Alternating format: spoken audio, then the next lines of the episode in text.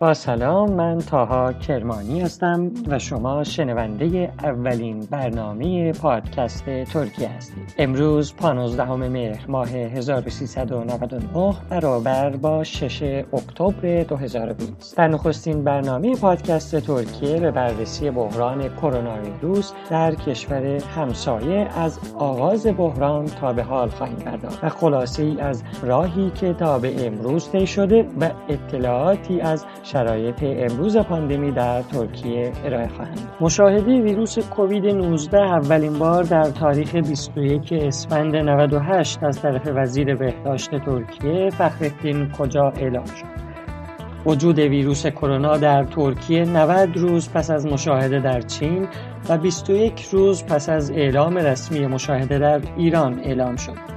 ترکیه پیش از آن در چهار اسفند 98 برای پیشگیری از ورود ویروس مرزهای خود با ایران را موقتا بست.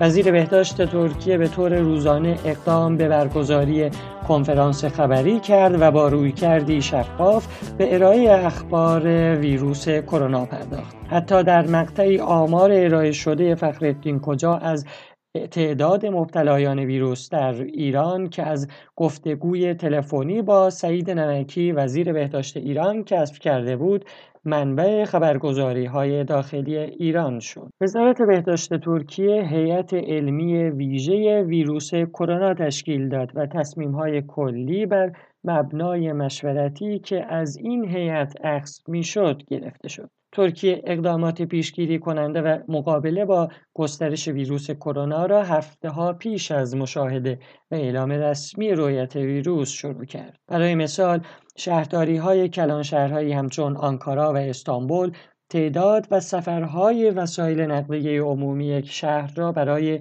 کنترل فاصله اجتماعی افزایش دادند. جایگاه های رایگان ارائه مواد ضد کننده دست در اماکن پرتردد مثل های اتوبوس، مترو و اماکن توریستی قرار دادند. وزارت بهداشت ترکیه در همان روزهای اولیه مشاهده ویروس کرونا تدابیر سفت و سختی را وضع کرد. ساعت کاری اماکن پرتردد مثل کافه ها و کلوب های شبانه کمتر شد و ادارات دولتی حتی امکان به دورکاری روی آوردند. چنین فخرالدین کجا وزیر بهداشت کنفرانس های مطبوعاتی روزانه برگزار کرد و آمار کرونا با جزئیات و به طور شفاف در اختیار افکار عمومی قرار گرفت ترکیه از همان روزهای نخست در کنترل تعداد بیماران در گروه های سنی پرخطر تمرکز کرد. ابتدا محدودیت های عبور و مرور برای شهروندان بالای 65 سال و زیر 18 سال وضع کرد. پلیس، انتظامات محله ها و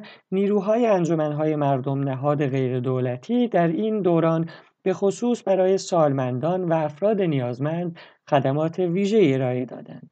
های گروهی اطلاع رسانی ای کردند و سعی شد فرهنگ عمومی برای پذیرش مقررات جدید در جامعه فراهم شود. از طرفی نیز جریمه نقدی هنگفتی معادل 3150 لیر ترکیه یعنی چیزی حدود 12 میلیون تومان برای نقض قانون منع رفت و آمد در نظر گرفته شد. به طور مرتب توسط پلیس نظارت شد و کسانی که نقض قانون کرده بودند جریمه آنی شدند. همچنین استفاده از ماسک در تمام ادارات و اماکن و وسایل نقلیه عمومی الزامی شد. اجبار برای استفاده از ماسک اگرچه ابتدا تنها محدود به اماکن عمومی اماکن دولتی ادارات دولتی و وسایل نقلیه عمومی بود اما بعدا در شهرهای بزرگ و سپس کل ترکیه الزامی شد. نقض قانون استفاده و حتی عدم استفاده صحیح از ماسک به طوری که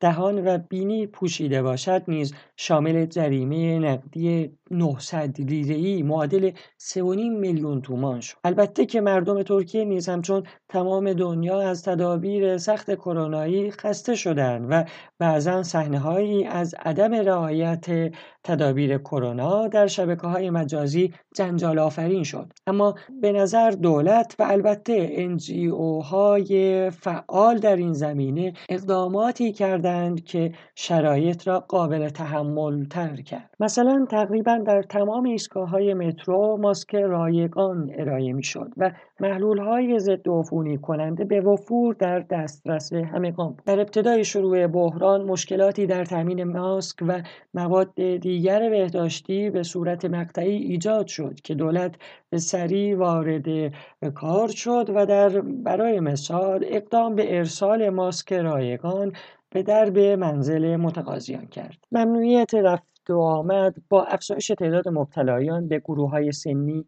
در آخر هفته هم هفته های متمادی روزهای شنبه و یک شنبه ممنوعیت رفت و آمد در سراسر شهرهای بزرگ و شهرهایی که هیئت علمی ویژه بررسی کرونای وزارت بهداشت تعیین هفته های متمادی روزهای شنبه و یک شنبه ممنوعیت رفت و آمد سراسری در شهرهای بزرگ و شهرهایی که هیئت علمی ویژه بررسی ویروس کرونای وزارت بهداشت ترکیه تعیین می کرد اجرا شد. ترکیه همچنین در تعطیل‌های عید قربان که بسیار پر رفت و آمد طی شد تدابیر سفت و سختی در پیش گرفت و حتی پیش و پس از روزهای عید را نیز ممنوعیت رفت و آمد وضع شد. سپس تمام مراسم های عقد و عروسی و پارتی هم یا کلا تعطیل یا تحت تدابیر ویژه انجام شد. ترکیه همچنین در اوج بحران کرونا در اروپا اقدام به انتقال شهروندان خود از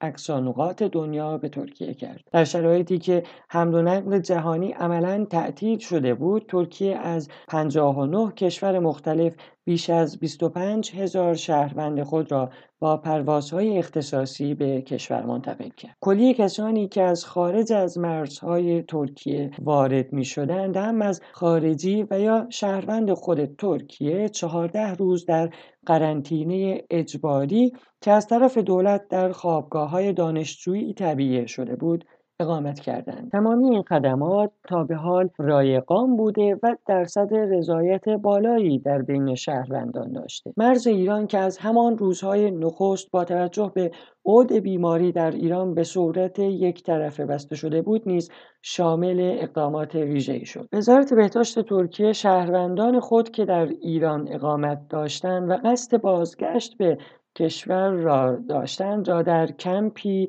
در مرز قرنطینه کرد. این قرنطینه چهارده روز طول کشید و پس از گرفتن تست های لازم اجازه ورود به کشور به شهروندان داده شد. این اقدامات در طرف ایران دچار ازدهام در شهرهای مرزی از جمله ماکو و بازرگان شد که در آن برهه زمانی موضوع خبر در رسانه های ایران هم شد. ترکیه تا کنون نزدیک 11 میلیون تست کرونا انجام داده که در نوع خود در جهان بی‌نظیر است و نقش مهمی در کشف و کنترل بیماری داشته. همچنین آمار فوت روزانه در حدود دو ماه گذشته در حدود پنجاه نفر به ثبات نسبی رسید. سطح اعتماد عمومی به آمار اعلامی وزارت بهداشت ترکیه نزد افکار عمومی اگرچه در ماههای اخیر کاهش قابل توجهی داشته اما روی هم رفته می‌توان از همراهی و مشارکت مردم در رعایت تدابیر نتیجه گرفت که تعامل بسیار خوبی بین دولت و ملت ترکیه در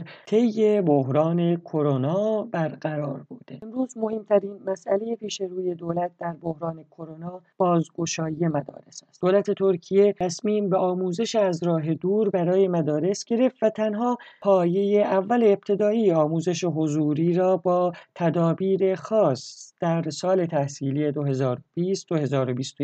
شروع کرد اگرچه انتقادات جدی بر ناکافی بودن زیرساختهای آموزش از راه دور بر سیستم آموزش ترکیه وارد است ولی این کمبود بیشتر شامل نبود تبلت و تلفن هوشمند لازم در اقشار کم درآمد بود و پوشش اینترنت مناسبی در تمام کشور وجود دارد. ارگانهای دولتی و انجیوهای غیر دولتی گام موثری در تأمین های هوشمند و تبلت ها داشتند و کمپین های مختلفی در این خصوص به راه انداخت. حمایت دولت به لحاظ مادی از استاف و کسبه شامل کمک هزینه اجاره و پرداخت های برق و آب و گاز کمی از نارضایتی ها در این زمینه کاست اما به هر ترتیب جامعه و اقتصاد ترکیه متحمل هزینه و بار زیادی در دوران کرونا شد. توریسم ترکیه نیز همزمان با تمام دنیا دچار خسارت جدی شد. اما با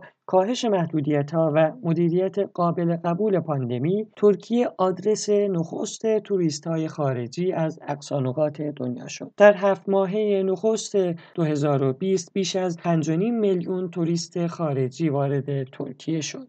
اما با این حال شاهد کاهش 77 درصدی به دلیل بروز پاندمی کرونا در صنعت توریسم ترکیه بود. این روزها ترکیه اعلام کرد که اولین آزمایش واکسن ملی خودش روی انسان رو شروع کرد و نتایج قابل قبول و امیدوار کننده در این زمینه کسب کرد. ترکیه همکاری مستمر و فعالانه با کشورهای اروپایی و آمریکا در زمینه تهیه و ساخت واکسن کرونا داره ولی همزمان با کل دنیا هنوز به نتیجه قابل قبول و ملموسی در این زمینه رسیده نشده. به طور کلی میشه گفت جامعه ترکیه شرایط خاص زندگی در دوران کرونا رو پذیرفته و تا حدودی به این شرایط عادت کرده. به هر ترتیب با وجود تمام سختی ها و محدودیت های دوران کرونا زندگی در ترکیه هم در جریان و حیات به روال خودش ادامه من تاها کرمانی روزنامه نگار از استانبول ترکیه و اولین برنامه پادکست ترکیه رو تقدیمتون کردم. امیدوارم در هفته های بعدی با موضوعات روز ترکیه در خدمتتون باشم. ما رو می‌تونید از شبکه های اجتماعی با آدرس پادکست ترکیه تعقیب بکنید و پیگیر اخبار ترکیه به زبان محلی و زبان فارسی باشید.